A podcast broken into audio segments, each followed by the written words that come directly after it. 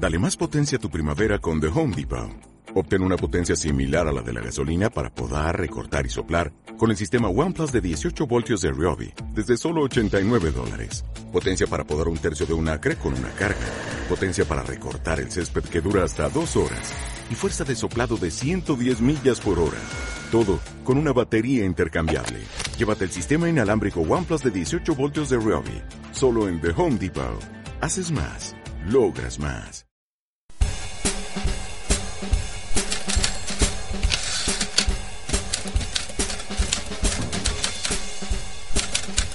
Hola a todos, esto es a 30 teclas por hora, el programa semanal donde crecemos juntos escribiendo. Soy Manu. Soy Miguel. Yo soy Fernando. Y en el programa de hoy ahondaremos en el proceso de creación del cómic desde el punto de vista del guionista. Vamos a hablar de cómo surge la idea, cómo decide el guionista qué dibujante quiere y por qué, y cómo esa idea se transforma en el proyecto final. Para eso hemos engañado de nuevo a Fernando York, que está aquí con nosotros. Hola, buenas, ¿qué tal? ¿Qué tal, Fernando? Bien, bien. Y eh, hemos sustituido a Carmelo por una jarra de cerveza y un chupito de tequila.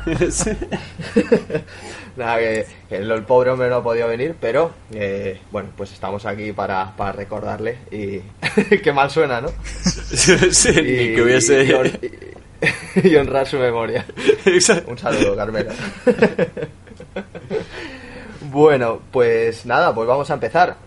Eh, esta pregunta va directa para, para Fernando. Vamos a ver, Fernando, ¿cómo sabemos que una idea pertenece al formato de cómic y no a otro formato? Eh, claro, yo cuando cuando mm, me, me hacen esta pregunta siempre siempre me quedo un poco perplejo. Eh, realmente no hay una idea eh, eh, que sea más propicia para hacer en cómic que para desarrollarla en, en cualquier otro formato. De hecho, el, el cómic acepta cualquier tipo de idea, ¿no? O sea, tú en cómic puedes contar aventuras, puedes contar terror, puedes contar misterio, puedes contar porno, puedes contar lo que te dé la gana. Es decir, el, el, el cómic acepta cualquier tipo de género y cualquier tipo de historia. Em, a mí siempre me llamaba mucho la atención hace hace hace años cuando empezaba a dar clases de, de guion y tal que de repente algún alumno exclamaba tengo una idea que es como muy de cómic y yo decía coño pero es que mm, no es que haya ideas muy de cómic es que hay ideas que son buenas para hacer historias y luego el formato es, es algo externo a, a lo buena que sea la idea no Eh, eh, te decía que una de las razones por la que te hago esta pregunta y por la que te van a caer otras preguntas topicazo eh, es por, Sí. porque es- de hecho es la que mucha gente se hace, ¿no? Eh, dice, oye, pero esto no es más de, de, de cómic, ¿no? No, sé- no es que en el cómic no se puede hacer esto o lo otro. Entonces, me gustaría que eso, ¿no? Tú como persona que ya, bueno, como guionista y como y como alguien que trabaja en esto y que está además muy metido en ello, pues para que un poco vayas quitando ah, ciertas ideas del colectivo, ¿no? Y, incorporando las, las que realmente serían, ¿no? Yo entiendo eso, que como, como es un medio muy visual, a lo mejor la gente se puede pensar que, que eso, que, que hay elementos que el lector no va a, a coger de la misma manera si es un cómic que es una novela, ¿no? No, claro, claro, pero eh, yo lo pienso y digo, pero es que también hay novelas de superhéroes, por ejemplo, ¿no? Que, a lo mejor puede parecer que es un formato única y exclusivamente del cómic y que no se puede salir de ahí, del que luego se pueden hacer adaptaciones cinematográficas, pero hay, hay novelas de superhéroes, ¿no? Entonces, no es que existan em, historias buenas para según qué formatos, yo creo que eso es una de las ideas que hay que que hay que desterrar y que hay que empezar Que hay que ir, a, a eh, pensar eso a pensar de otra manera o sea un, un cómic puede ser todo lo dramático todo lo profundo todo lo, lo oscuro que quieras y, y igual que una novela igual que una obra de teatro igual que una película O sea, Todo no- es no comicable. sí claro claro todo es- es- exactamente todo, todo es comicable Todo es comicable. Esa es una, una gran expresión. Eh, claro, es que supongo que también la gente lo que pasa es que eh, entiende mal el, el en el sentido ¿no? de, que, de que aunque un cómic sea, sea visual y que haya muchos elementos que el lector va a entender al observar la imagen, mientras que la novela no funciona así porque tiene que leer eh, la escena, ¿no? por ejemplo, ya da la impresión ¿no? de que el cómic tiene que ser una cosa eh, de superhéroes o que tiene que ser eh, eh, una cosa muy no vacía ¿no? De, pero pero más ligera ¿no? Y, y, no es así o sea a la vista hay comicazos no sé que, como Sandman ¿no? por ejemplo que dices qué maravilla mm. delante de la cara ¿no? aquí no, no, claro, o sea, el, el, a veces da la impresión de que el cómic está reducido al, al, al, mundo de los superhéroes en Estados Unidos y tal, y luego al, al Asterix, el Tintín y el Lucky Luke en el, en el mundo franco-belga, pero es que el cómic mm, lleva evolucionando eh, un montón de años y, y, y, se han creado cosas impresionantes de todo tipo y lo seguirá haciendo porque además es un, es un, un arte que sigue desarrollándose día a día. Entonces pues evidentemente tratar de poner cortapisas en ese sentido de decir no esto es para cómic y esto es para una novela cada vez tiene menos cada vez tiene menos sentido. Sí que es verdad que a lo mejor hay que repetirlo más y hay que insistir más para que estas cosas vayan vayan desapareciendo. Pero bueno lo, repetiremos las veces que haga falta. Yo, yo, yo, sí que te admito que, que, yo caigo en que cuanto más bizarra y más loca me parece una idea más lo identifico con el cómic japonés. O sea, de alguna manera me lleva esto esto sería un buen un buen manga, ¿sabes? Ya, pero bueno, también había cosas eh, también había cosas muy bifarras en, en la literatura de los eh, 60 y 70 en Estados Unidos, ¿no? Entonces, claro, el, el, a lo mejor mm. es porque ahora nos hemos criado, sí. nos hemos criado y nos hemos educado un poco con estos referentes de que lo burro, lo burro es lo japonés, ¿no? Entonces, pero sí que es verdad que hay, hay, hay sí. todo y hay referentes en, en, otra, en otras artes. Y de hecho, es que también hay una cosa, ¿no? Que es la temática a lo mejor que se trata por lo general eh, en el europeo, pues a lo mejor hay una cosa más variada, ¿no? En, en, el americano, pues sí, predomina el superhéroe y en el caso del manga, pues pues sí, a lo mejor hay, como dice Miki, hay historias más bizarras, así, más extrañas. Pero claro, sí, no, eso, claro. esa parte ¿no? Del, del, hecho de que una idea o no sea comicable, como estabas hablando. Sí, pero bueno, el, el, el a la vista está, ¿no? Que si en Japón existen eh, pues eh, tropecientos géneros y a su vez un montón inmenso de subgéneros eh, que todo es comicable, ¿no? es decir, eh, el, el, el, problema aquí a lo mejor es de, es de, de cultura lectora del cómic, ¿no? De que a lo mejor siempre nos estamos un poco quejando de lo mismo, de que nos faltan lectores, de que falta acercar el, el cómic a la gente, y, pero bueno, ahí estamos, en ello estamos. Entonces, entonces vamos a ir por partes. Eh, sí. Tenemos una idea, porque hoy, bueno, como hemos dicho, vamos a hablar un poco del desarrollo del cómic, desde la idea eh, seminal hasta, pues eso, hasta, hasta que hemos concluido con el, con el cómic, si es que tenemos la suerte de que nos lo publiquen, ¿no? Entonces, tenemos ya la idea concreta de lo que queremos hacer. Eh, ¿Cómo empezamos? Empezamos escribiendo una prueba, eh, buscamos a alguien que quiera empezar con nosotros. ¿Cómo, cómo empezamos en esto, Fernando? Eh, bueno, eh, cada, cada, esto vaya por delante, ¿eh? cada autor tiene su, su método y su manera de, hacer eh, las cosas y, un poco de organizarse. Ahora bien, hay cierto patrón más o menos común a cómo funciona el mundillo de la venta de, proyectos en España, que normalmente suele ser eh, desarrollar un poco la historia, es decir, tener un argumento más o menos escrito y, y finalizado de principio a fin, aunque luego ese argumento eh, vaya a variar o vaya a evolucionar o vaya a cambiarse. Después eh, se hacen como unas pequeñas fichas de personaje para definir un poco qué aspecto o, qué patrón psicológico van a seguir eh, nuestros personajes. Y un poco cuando tengamos eso, escribimos unas pocas páginas de, de guion, pues cuatro o cinco páginas de, de guion, y con eso nos ponemos a, a, buscar dibujante. Una vez que tenemos dibujante, hacemos esas eh, cuatro o cinco páginas con una portadita y a moverlo entre, entre las editoriales. ya sea en, en España o buscando un traductor y lo mandamos a Francia o lo mandamos a Estados Unidos o lo mandamos a donde a donde nos lo vayan a comprar básicamente claro entonces em, cuando estamos escribiendo esta, esta, esta, estas cuatro o cinco páginas qué tipo de cosas estaríamos haciendo como una escena que nos interese un concepto que nos interese dentro de lo que es la idea que queremos del em, cómic que queremos contar es, es recomendable el, el, utilizar páginas que aunque no sean las primeras páginas del, del libro, sí que nos vayan a mostrar eh, diferentes ambientes, ¿no? Es decir, si yo voy a tener una historia en la que hay acción, pero también hay diálogos y hay distintos tipos de, de localizaciones, es importante que en las páginas de muestra se pueda enseñar un poco de cada. ¿Vale? También es interesante que si, si no todas, al menos tres de las páginas sean correlativas. ¿Por qué? Porque esto va a hacer que, el editor entienda cómo manejamos la narrativa.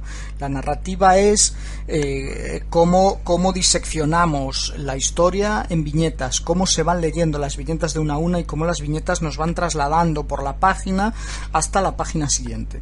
Entonces esto es importante que un editor lo vea, porque mmm, imagínate que en, que en, una viñeta determinada no se entiende el, el, desarrollo o no se sigue bien el sentido de lectura o lo que sea, ¿no? Entonces automáticamente el lector eh, pierde el hilo y si pierde el hilo eh, está fuera, está fuera de la historia. Entonces es importante que la narrativa se maneje bien. Eh, entonces esto es importante mostrarlo en, en, unas páginas de muestra. Si tú llegas con una página de muestra y todos son splash page, la, las splash page son estas páginas que son solo un dibujo en toda la página, ¿no? Entonces te dirá, bueno, pues sí, haces unas, haces unas splash page preciosas, pero yo no tengo ni idea de cómo manejas la narrativa. No sé de qué. Entonces, eh, es interesante eso, sobre todo, bueno, pues el, el, mostrar diferentes ambientes si luego van a estar reflejados en la historia y también pues que haya un poco de todo, es decir, que, que vean cómo dialogas, que vean cómo manejas la acción, el, el, un poco estas cosas. Yo suelo hacer un truco que es... Eh, eh, bueno, un truco, es una manera de, trabajar que hago yo. Nor normalmente cuando una historia va a tener acción, pero esa acción no va a estar al principio de todo, eh, yo mi, o me hago el típico recurso de adelantar parte del final, ¿no? Digo, ah, pues voy a poner la persecución en, en, el principio, pongo dos páginas y luego pongo el típico, el típico cuadrito de dos años antes. entonces me vale un poco, entonces me vale un poco para eh, eh, adelantar esa acción que va a venir después, ¿no? Eh, ese tipo de, ese tipo de cosas. Además también creo que cuando empiezas con, con acción eh, enganchas más rápido al, al lector, ¿no? Era un poco lo que decía el amigo Blake Snyder, en lo de Salva al gato y tal. Mm. Uh -huh. Qué gran, ese es un gran libro, ¿eh? Sí, ese está muy bien, ese está muy el bien. De Salva al gato. Sí, es un es uno de estos manuales de guion estupendos porque se lee en una tarde. Está, está muy bien. ¿Tú, Miki, alguna pregunta? Eh, no, hombre, de momento esto yo diría que quien nos escuche se quede con el consejo de esta manera de hacer las cosas. Porque esto es, es igual. No, es igual que cuando intentas entrar, eh, mandar una novela a una editorial, pues claro, le tienes que resumir en, que en tres páginas todo el trabajo de dos años, ¿no? Entonces, a ver cómo lo haces, que quede bien, que convenzca, que claro, es que es, es, es así. Entonces, bueno, pues parece una, parece una manera que a ti te ha funcionado. Entonces, bueno. Entonces es una manera claro. y parece buena además porque después de visto lo, lo, cómo le está yendo ahora que al señor Fernando que está sacando aquí unas cosas muy chulas. Sí sí. Bueno claro pero porque todo lo que sale lo que no sale no lo cuento. Eh, eso, es, eso es cómo llaman eso porque eso es una cosa muy interesante también. Eh, no me acuerdo del concepto pero algo así como el eh, la estadística del fracaso del éxito o algo así, ¿no? Que es que es cuando la gente se queda solo con la gente que, o sea, se queda solo con el, con el porcentaje de, de victorias que ha habido en una cosa, ¿no? Como por ejemplo, pues eso, no, es que este escritor le funcionó. Sí, pero es que por cada un escritor que, que, le sale adelante algo, eh, hay, hay mil que no. esto de lo que estamos hablando, ¿verdad? Lo de las páginas, los personajes, esto es el dossier, ¿no? Lo que, lo que se llama dossier. Sí. Pero claro, para conseguir un dibujante, ¿cómo sabemos cuál es el, dibujante adecuado y más o menos en qué consiste ese proceso de búsqueda? Pues eh, es complicado, es complicado ¿eh? de, resumir. Em, yo cuando empezaba eh, a, plantearme en serio el, hacer cómics, más o menos en, en 2012, eh, mi forma de acercarme a la búsqueda de dibujante era poner anuncios en foros. Eh, yo ponía un anuncio, claro, imagínate, de aquellas aún se llevaban los foros. Eh, en foro y... no, en foro coches no. El mejor sitio. Pero sí, o sea, yo, yo lo que solía hacer era esto, ¿no? Ponía un, ponía un anuncio en, en, foros de, de, dibujantes y tal y esperaba, esperaba que hubiese respuesta y un poco la gente que te responde pues te manda un, un portfolio o te manda eh, tal. Entonces yo no era, en aquel entonces no era como tengo una historia que he dibujado pensando en que me, o sea, que he escrito pensando en que me la va a dibujar este tío. No, yo tenía una historia, ponía un anuncio, me llegaban varias respuestas y entre esas yo seleccionaba al que más me gustase o no seleccionaba a nadie porque no me terminaba de, gustar, ¿no? Lo que, lo que me llegaba.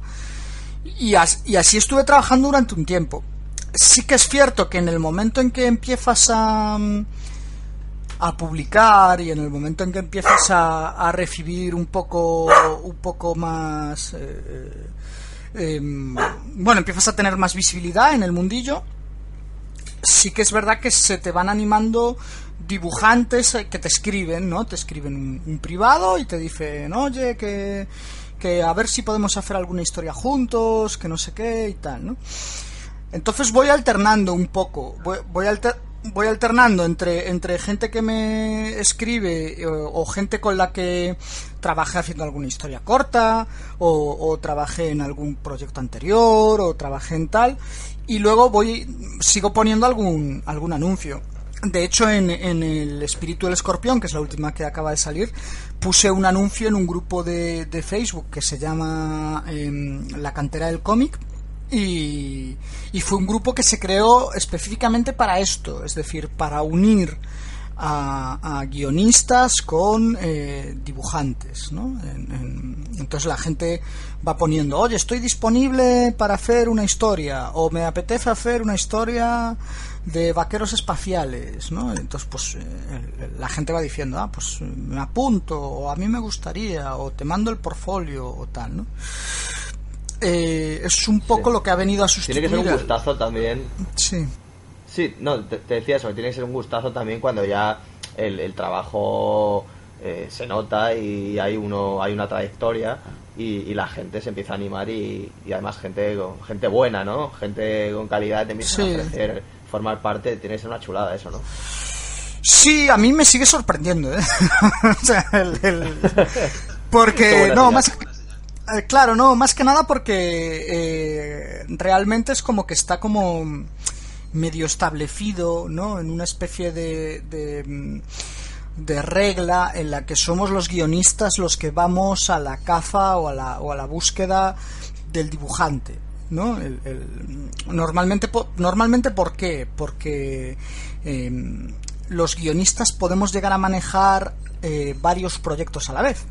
Es decir, yo puedo estar escribiendo de manera simultánea eh, ocho proyectos, ¿no? Es decir, bueno, pues los voy preparando y entre lo que tarda uno, lo que tarda otro, cuando me van mandando las páginas, cuando vamos montando los dosieres, cuando vamos tal, vamos compaginando. ¿no? Entonces yo puedo manejar varios proyectos a la vez. Sin embargo, los dibujantes es muy difícil que puedan manejar más de un solo proyecto a la vez ¿Por qué? Porque las horas que tienen que pasar en la mesa de dibujo son muchas más que las horas que tengo que pasar yo en el ordenador para montar un dossier. Entonces, em, claro, entonces eh, cuando un dibujante es muy potente, lo más normal es que te lo encuentres ocupado. esto es así, es, decir, eh, eh, entonces hay muchas veces que es como que se crean una especie de, listas de espera, ¿no?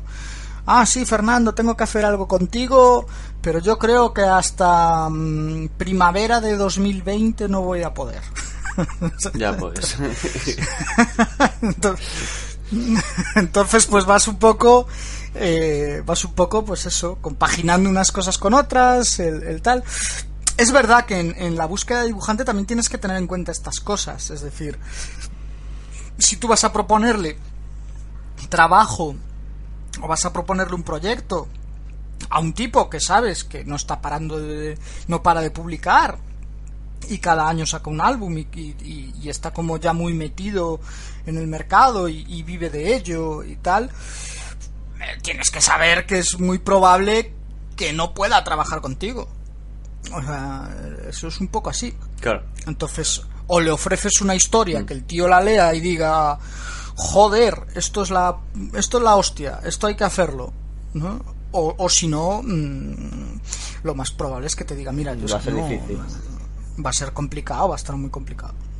y luego encima encontrar e-, esa sintonía que siempre hace falta para trabajar en equipo y en grupo, que ya el factor humano que también es muy jodido de conseguir a alguien que, eh, piense sí, sí, no, luego además eso, el, llevarse más o menos bien, ¿no? Sí que es verdad que, es más una relación eh, eh, profesional que, que personal, pero tiene que haber de todo, porque claro, es decir, tú cuando escribes una historia te estás de alguna manera volcando emocionalmente, es decir, de, alguna manera te estás eh, mostrando al otro. Entonces, entonces sí que tienes que tener eh, la capacidad de confiar en el otro, ¿no? Entonces sí que tiene que existir esa, esa sintonía, ¿no? Que, que decía Miki. Una pregunta que te quería hacer acerca de esto porque seguro que se la hacen muchísima gente y yo creo que es importante clarificarlo. Eh, yo sé lo que tú piensas porque te he leído, pero em, cuando, cuando uno presenta el guion de un cómic a un, a un dibujante o se lo ofrece, eh, ¿cómo va el tema de los pagos? O sea, ¿tú crees que el guionista debería pagarle al dibujante? Eh, yo creo que en ningún caso debe pagar el el guionista al dibujante. Yo creo que en, en el caso de haber un pago, ese pago debe venir de, un editor o de un productor o de un encargo o de una marca de eh, ropa que quiere promocionarse haciendo un cómic. Es decir, de un tercero que venga eh, con dinero a publicar tu trabajo en, el formato que sea. Mm. Más que nada porque creo que debería ser una, una relación de colaboración mutua. Entonces, el, no creo que se deba pagar en ningún caso. cuando, cuando estamos hablando, ojo, cuando estamos hablando de eh, presentar un proyecto conjunto cuyo fin es que se edite. ¿Vale? Eh, pueden existir determinadas excepciones, ¿no? Por ejemplo, eh, que tú como, como guionista mm, eh, no quieras presentar un proyecto a nadie, sino que lo que quieres hacer es autoeditar un libro, eh, autoeditar un cómic, ¿no? Entonces, en ese momento que tú quieres autoeditar un cómic, tienes muy claro qué tipo de dibujo quieres, tienes muy localizado a alguien que te puede hacer ese estilo. Y, tal, así que estamos hablando más de un encargo que de eh, un proyecto conjunto para tratar de vender a un editorial. Entonces, en el momento en que tú te estás convirtiendo en alguien que hace un encargo, es que a la vez eres guionista, pero a la vez eres editor, porque el fin último de, de ese proyecto es, es autoeditarte. Entonces ahí sí que entiendo que deberías llegar a un, a un pacto con el, con el dibujante, ya sea pagándole por delante o eh, hacer liquidaciones de las ventas o algún tipo de, de, contraprestación por ese trabajo, vamos. Porque luego además, eh, bueno, supongo que ya depende de lo que pactes con, con la editorial, que es lo de siempre, ¿no? Con, con lo que... Lo que tú pactes es lo que es. Pero claro, luego al final tú tienes que poner esto lo ha dibujado este tío y también tiene derechos sobre este dibujo. Que al final eso. Claro, claro. derechos sobre un dibujo es, es dinero. O sea que es que aunque sea un encargo, la autoría es irrenunciable. Entonces, mm, ahí no hay, no hay tal. Ojo, en, en, España.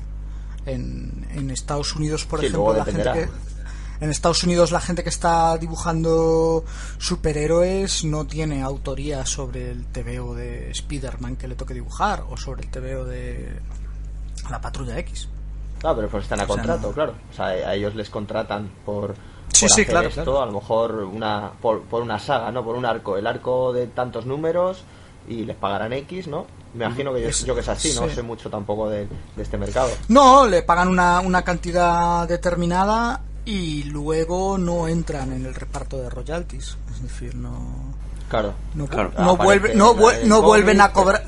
Exacto, no vuelven a cobrar más aunque se, aunque, aunque se vendan 3 millones de ejemplares. No, es, es un poco el, el, guionista me imagino que funcionará también igual. Porque es la editorial la que te contrata al guionista también, ¿no? Exacta, exactamente igual. O sea, en el fondo, en ese aspecto van, van en paridad, un poco, ¿no? Vale, entonces, digamos, eh, mm, volvemos ahí en el tiempo, ¿no? Hacia ese momento en el que ya tenemos el dossier dibujado por un, crack ahí y una buena historia, ¿no? Eh, primero, ¿cómo, ¿cómo, se encuentra un editor? Y segundo, ¿qué, ¿qué actitudes deberíamos evitar a la hora de presentar un proyecto? Uf, eh, bueno, la primera, ¿cómo se encuentra? Sé que te gusta hablar de esto. La primera, ¿cómo, cómo se encuentra un editor? Eh,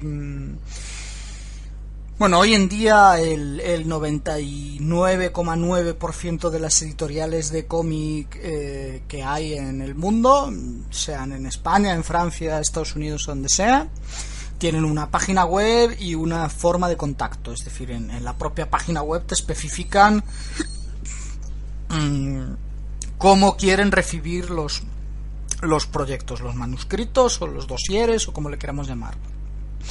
Eh, es muy importante eh, hacer una búsqueda que tenga que ver con tu proyecto. Eh, yo siempre lo cuento, cuando yo hice el primer, el primer proyecto de cómic, que lo hice con, con, Alejandro Muñoz, con el que luego publicamos el, el Teluria 108 y ahora estamos haciendo otro. Bueno, llevamos mucho tiempo. Llevamos mucho tiempo dándole caña. Y hicimos un proyecto eh, muy loco.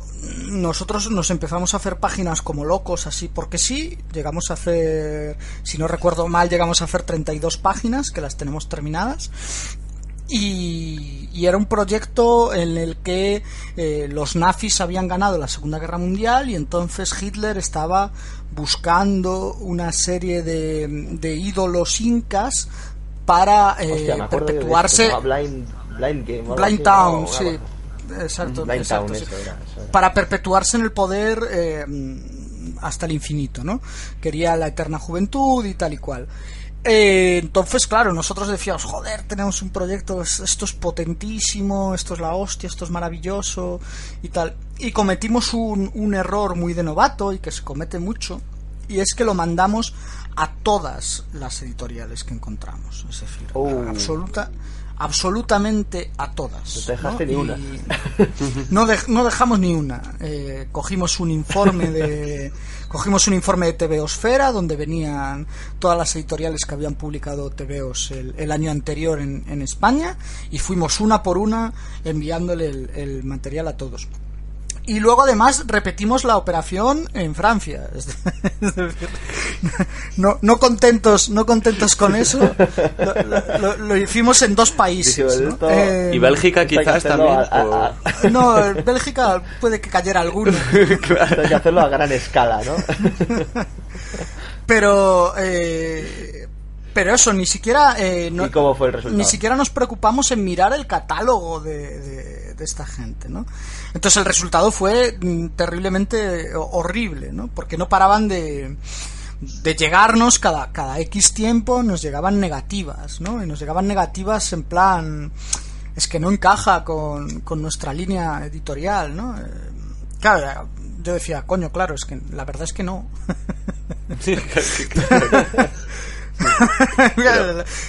tienes razón, ¿sabes? No, te quedaba, no te quedaba otra, ¿sabes? Es decir, ya es que es verdad. Entonces, entonces, eh, eh, yo es algo que con el tiempo fui aprendiendo. Es decir, eh, no se puede mandar tu material a todo el mundo así, a, lo loco, sin ni siquiera saber mm, mm, bien y controlar qué es lo que está publicando esa gente en este momento. No quiere decir, ah, no, es que hace cinco años publicamos, publicamos distopías y, nos molaban mucho hace cinco años, pero ahora, ahora mismo estamos haciendo novelas gráficas eh, sobre la Segunda Guerra Mundial. Entonces, claro, eh, hay que tener controlado no solo lo que hace la editorial, sino lo que está haciendo la editorial en los últimos meses. De decir, oye, eh, sí que es cierto que porque todas van evolucionando, todas van cambiando, ¿no? Todas van, eh, van un poco viendo qué es lo que está funcionando más en el mercado, van un poco viendo estas cosas, entonces, pues joder, hay que, hay que hacer un trabajo de curro en ese sentido. otro problema... Sí habría sido que te dijesen todas que sí, que ahí también te metes en un jaleo. Eh, eso, eso, no eso, eso no suele ocurrir. No lo veo mucho como un problema tampoco. Ya, pero ahí dices, ¿y ahora qué hago? ¿Sabes? Ahora tengo que dar marcha atrás a todos, ¿sabes? Menos aún. Sí. Eso sí que es verdad que eso sí que es verdad que me pasó una eh, me pasó una vez en realidad me pasó una una vez que que sí que mm, hubo como tres editoriales que nos dijeron que sí a la vez a un, a un proyecto, ¿no? Entonces, claro, te, te, quedas un poco como, hostia, ¿y ahora cómo salgo yo de esta, no? Pues. Pero bueno, a ver, los editores tienen muy, tienen muy asumido que realmente tú cuando estás moviendo un proyecto no estás esperando en tu casa delante del ordenador mm. a que, a que él te responda y tal, ¿no? Es decir, ellos saben que tú lo estás moviendo en, en, un, en, un, espectro más amplio o más reducido, pero que lo estás moviendo en varios sitios a la vez. Entonces, claro. Hombre, pero sí. No, sí. no, yo que eh, yo te comentaba que en, en, Estados Unidos sí que es verdad, o por lo menos que un rumor que, que yo tengo entendido, que eh, hay editoriales que no le gusta nada que presentes a la vez, por lo menos en el mundo de la novela, que presentes a la vez un manuscrito a varias de ellas. No le gusta. Hombre, no, sé si esto en el cómic también sucede. Ya, eh, sí, o sea, yo estoy seguro que gustarle no les gusta mucho porque es como es como que tú estás buscando eh, a, alguien que te, que te saque el libro y a lo mejor puedes ver como una falta de educación que se lo estés enseñando a mucha gente a la vez pero es que las editoriales pueden llegar a tardar meses en responderte entonces yo no puedo yo no puedo yo, Claro, yo no puedo mandar un proyecto y estar esperando cuatro meses a que me digan no encaja en mi línea editorial. Joder, o sea, no, es, si fuese si fuese todo mucho más fluido, yo me esperaría a la respuesta eh, individual de cada editorial. Pero las propias editoriales te están diciendo, no, mira, si no te respondemos en tres meses es que no. Entonces, mm, Claro, eh, ¿qué hago? ¿Me espero tres meses? Lanzo el proyecto y espero tres meses. A ver si, si alguien me responde, ¿no? Eh, Entonces, una vez eh, tenemos ese dossier, lo hemos enviado a la editorial correspondiente o editoriales correspondientes. ¿Hay otros métodos para hacer esto? ¿Se manda en físico? ¿Hay, no sé, como en el mundo de la novela, hay, hay mm, una opción de mandarlo en físico o de encontrarse con algún editor? ¿O, mm, no? Pues eso no se yo en físico no lo, he, no lo he mandado nunca a ningún sitio. Es decir, cuando lo he mandado por correo electrónico siempre he mandado un, un PDF. Además es muy recomendable que sea un PDF de, de poco peso, ¿vale? Es decir, eh, si puede ser de menos de... si no se tiran ahí el ancho de banda. claro, no, pero si puede ser de menos de 5 megas, mejor, ¿eh? O sea, sin... Aparte hoy en día hay como mogollón de, de maneras de, de conseguir que el dossier pese poco pero no pierdas calidad para verlo en una pantalla, que es donde lo van a ver. Que es, que es verdad que algunas editoriales en, en Francia, sobre todo, siguen recibiendo dosieres en físico, pero algunas ya te empiezan a poner el tema de, eh, oye, mejor me lo mandas en, en, en digital, ¿vale? Y tal. Entonces, pues no. eh, eh, Sí que. es- ah, Y, y luego, al margen de esto, yo creo que lo más recomendable a la hora de mover un proyecto, si tienes la posibilidad, es acudir a salones o eventos en los que sepas que va a haber editores que concedan entrevistas o revisen proyectos. Entonces, eh, esa siempre Las es la. Sí, pero esa siempre es la mejor manera. O sea, en, en España tenemos el Para Salón ver el cara a cara. Sí, en España tenemos el Salón del Cómic de Barcelona, tenemos la, la Héroes Comic Con que se está haciendo en, en Madrid y en Valencia y en las dos se está empezando también a moverse el tema de las entrevistas con, con editores y creo que es la mejor y creo que es la mejor manera. ¿Por qué? Porque tienes la posibilidad de explicar tu proyecto a alguien eh, cara a cara y, y hay un montón de matices y un montón de peculiaridades del, proyecto que no que no van a poder eh, obtener de- del PDF ¿no? entonces mm, siempre que se pueda eh, tener un encuentro en persona es lo mejor que se puede hacer eh, también si quieres ir a vender proyectos a Francia está el Festival d'Angoulême mm, todos los años en, en enero y también la gran mayoría de los editores que van allí eh, tienen su tiempo dedicado a recibir proyectos y revisarlos y tal.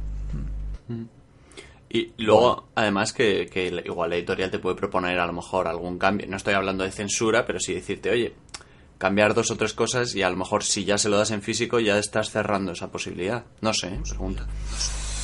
Eh, si un editor te va a proponer un cambio de cualquier tipo, te lo puede llegar a proponer en cualquier momento de la cadena de producción del TVO. Es decir, te lo puede llegar a Incluso proponer. cuando ya lo ha probado, ¿no?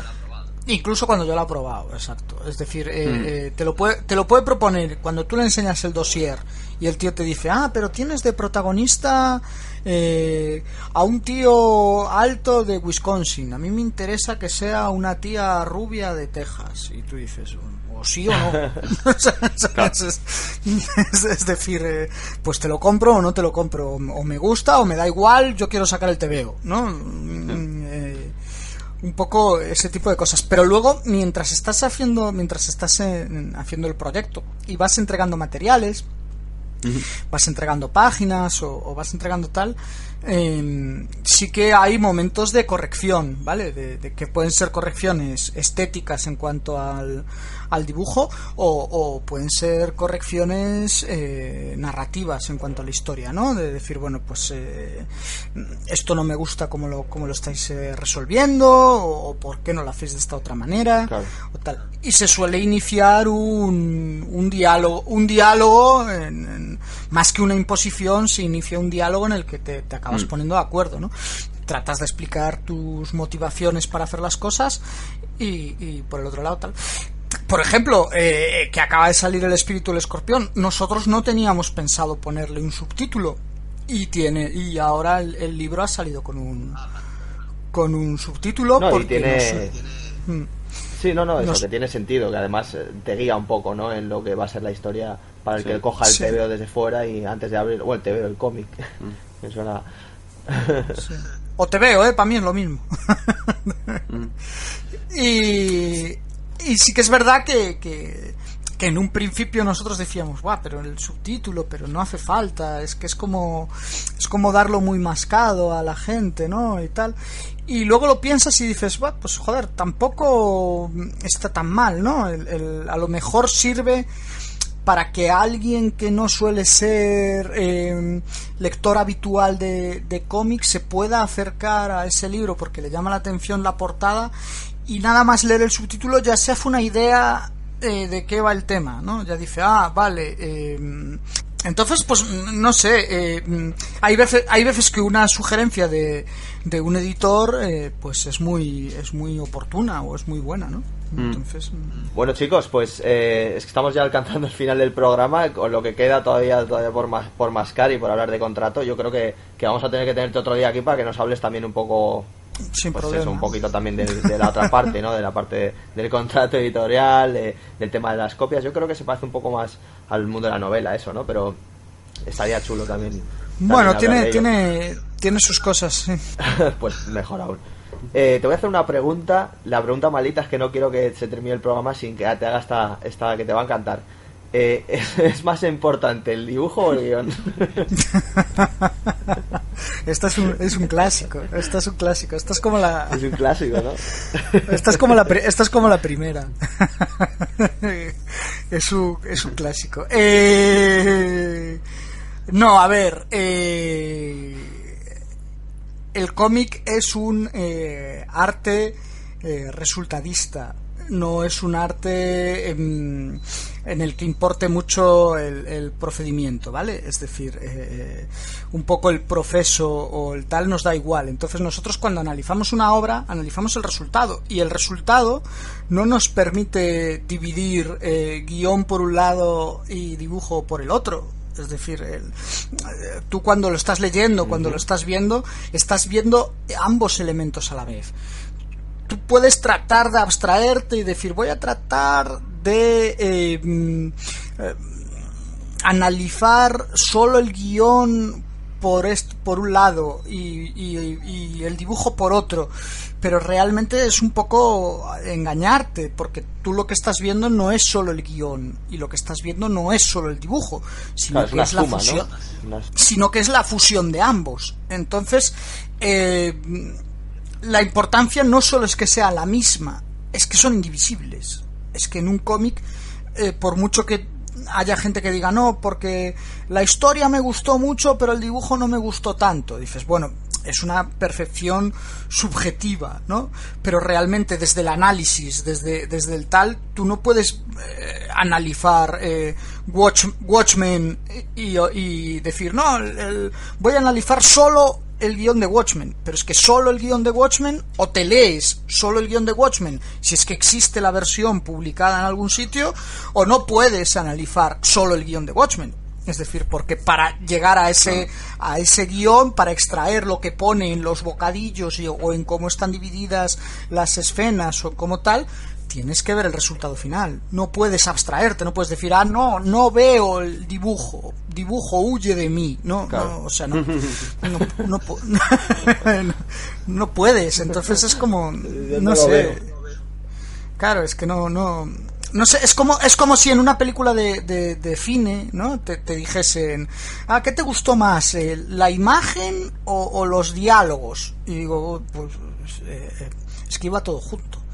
¿Sabes? Yo es que no, no veo la, no veo la película con los ojos cerrados, ¿no? Entonces, pues, pero sí, es un, es, un- es, un- es uno de los, es uno de los clásicos.